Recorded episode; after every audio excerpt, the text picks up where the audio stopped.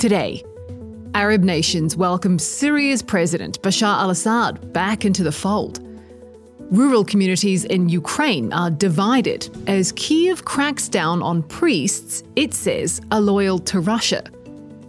And after the royal jubilation in Britain, anti monarchists say a police crackdown on protests will only strengthen their cause. It's Monday, May 8th.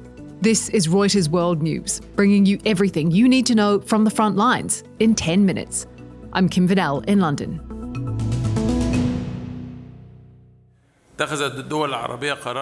Egypt's Foreign Minister, Sameh Shoukry, announcing Syria's readmission to the Arab League.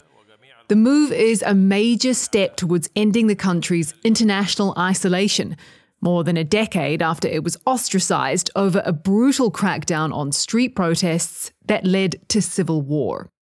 Maya Gebeily, bureau chief for Lebanon, Syria, and Jordan, explains the significance of this step for President Assad.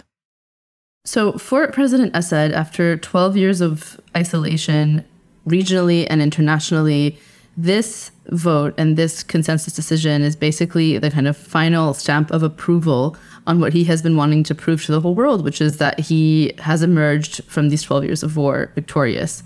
So it's a really big deal in terms of his public image, but it remains to be seen how he's how excited he is to actually engage diplomatically and collectively with the Arab League. A lot of what we had been hearing from our diplomatic and from our Arab sources was that he was very happy to be engaging one on one with these countries, but not necessarily be put under the pressure of collective engagement. So we're going to have to see how this actually develops. The questions that have yet to be answered are how this changes the very, very difficult economic realities that many Syrians are facing on the ground here are some other headlines we're watching this morning. Russia is stepping up its bombardment of Ukraine ahead of its annual Victory Day holiday. A wave of drone, missile, and airstrikes hit Kiev and other cities, sending people running for cover. Victory Day, the celebration of the defeat of Nazi Germany, is a major event for President Putin a chance to project military strength and boost Russians' sense of patriotism. But this year's parade comes with particularly tight security after a series of drone attacks, including on the Kremlin, that Moscow has blamed on Ukraine. Kiev has denied any responsibility. Migrants are among the dead in a crash in Brownsville, Texas. At least seven people were killed and several others were injured on Sunday when a car ran into pedestrians near a homeless shelter used by migrants. A male suspect is in custody. A Cameron County judge told media it was not clear if the driver had run into the group intentionally or lost control of the vehicle. The city of Brownsville expects an influx of migrants when COVID era restrictions under Title 42 expire on Thursday. President Biden is once again calling for stricter gun laws after a gunman opened fire at a Texas mall, killing at least eight people, including children. Police killed the 33 year old assailant. 2023 is shaping up to be America's deadliest year on record, with at least 199 mass shootings so far. It's Congress's job to do this. If they fail to do it, we will have an economic and financial catastrophe that will be of our own making. A warning from Treasury Secretary Janet Yellen as talks over raising the debt ceiling stall. These negotiations, which uh, should not take place with a gun really to the head of the American people. It simply is unacceptable for Congress to threaten economic calamity for American households and the global financial system. On Tuesday, President Biden is set to meet with top congressional leaders in both parties to try to find a path forward. Yellen has said the federal government could run short of cash to pay its bills if the debt ceiling is not raised by early June. On that foreboding note, let's find out what's happening on financial markets. I'm joined by Carmel Crimmins. Hey, Carmel. Hey, Kim. So, what's happening this week? So, The biggest data this week is around US consumer prices. We're expecting inflation data, and that's going to be crucial to see how well the Fed's inflation fight has been going. Markets have priced in no move at the June meeting, and there are expectations for a rate cut at some point this year. So, if US consumer prices surprise on the upside, that will be a big jolt for markets. Then, of course, we've got the debt ceiling talks hanging over us like a gloom. Yeah, I mean, how are people trading that? It's really interesting. So, obviously, investors are avoiding T bills, the shorter duration T bills that would fall, or just at that crunch time when we may actually end up in default. That's a big if, but still. But interestingly, some investors are actually buying 10 year US treasuries. And, and, they're doing that on the basis that if there was an actual default, it would become a global crisis. And so there would be a flight to quality, and longer term US treasuries fit that bill. Beyond that, of course, a demand for credit default swaps, which are a kind of an insurance against default. They've been popular. And you could see, as this evolves, you could see demand for gold and the yen. Brilliant. Thanks, Carmel. Tens of thousands of royal fans turned out to catch a glimpse of the newly crowned King Charles and Queen Camilla over the weekend. Dozens of protesters were arrested and detained. I thought it was outrageous. On Sunday, anti monarchists like Ken Ritchie criticised the policing as heavy handed. Our protest is going to be much more visible because they attempt to actually clamp down on what are our rights to actually protest.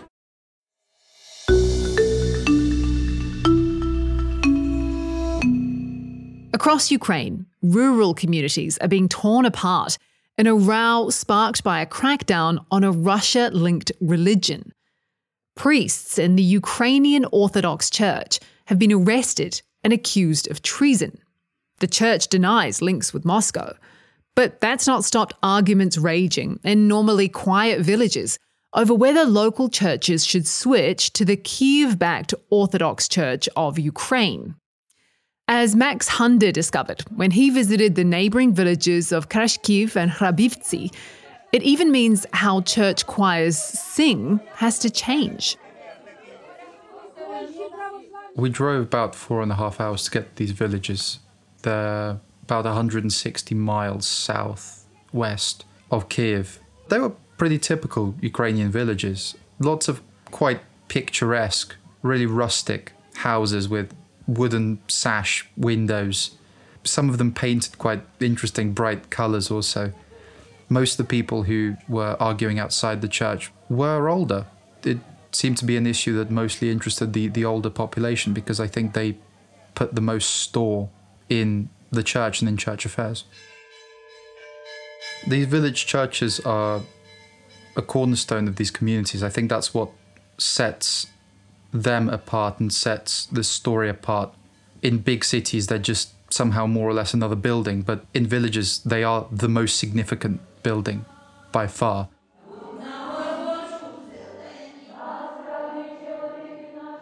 To someone who doesn't understand language, those choirs would sound very similar, but they're actually singing in different languages. The one which switched the Kiev backed church, their choir is singing in Ukrainian, while the choir of the other church, which has not switched, are singing in Church Slavonic. Some people were quite outraged that in the time of war with Russia, when they saw it as you know, Ukrainians being killed for being Ukrainian and daring to have their own state, the people in this village still weren't singing in Ukrainian at their church services. I, that rather upset some people. But also, like with a lot of rural communities, there's also a resistance to change through tradition because they had sung in Church Slavonic for decades. For a lot of people, it's really hard to make that change. So, in the other village, the one that did switch, I spoke to Olha. Yeah, she was the only member of the choir who made the switch along with the church the other ladies in the choir refused to do it. I remember one villager being particularly angry that after Ukraine said it had swapped one UOC clergyman for 28 Ukrainian soldiers held by Russia to that villager and to a lot of other Ukrainians I've spoken to, that seems to demonstrate the value of that clergyman to Moscow. This is Max Hunder in Kiev for Reuters. And finally, what's a more dire threat to humanity than climate change? Artificial intelligence. That, at least, is according to Geoffrey Hinton, a man known as the godfather of AI. Hinton recently announced he'd quit Alphabet after a decade at the firm, saying he wanted to speak out on the risks of the technology without it affecting his former employer. That's it for this edition of Reuters World News. We'll be back tomorrow. To get our daily shows and new weekend editions in your podcast feed, make sure to follow us on your favourite platform so you never miss a beat.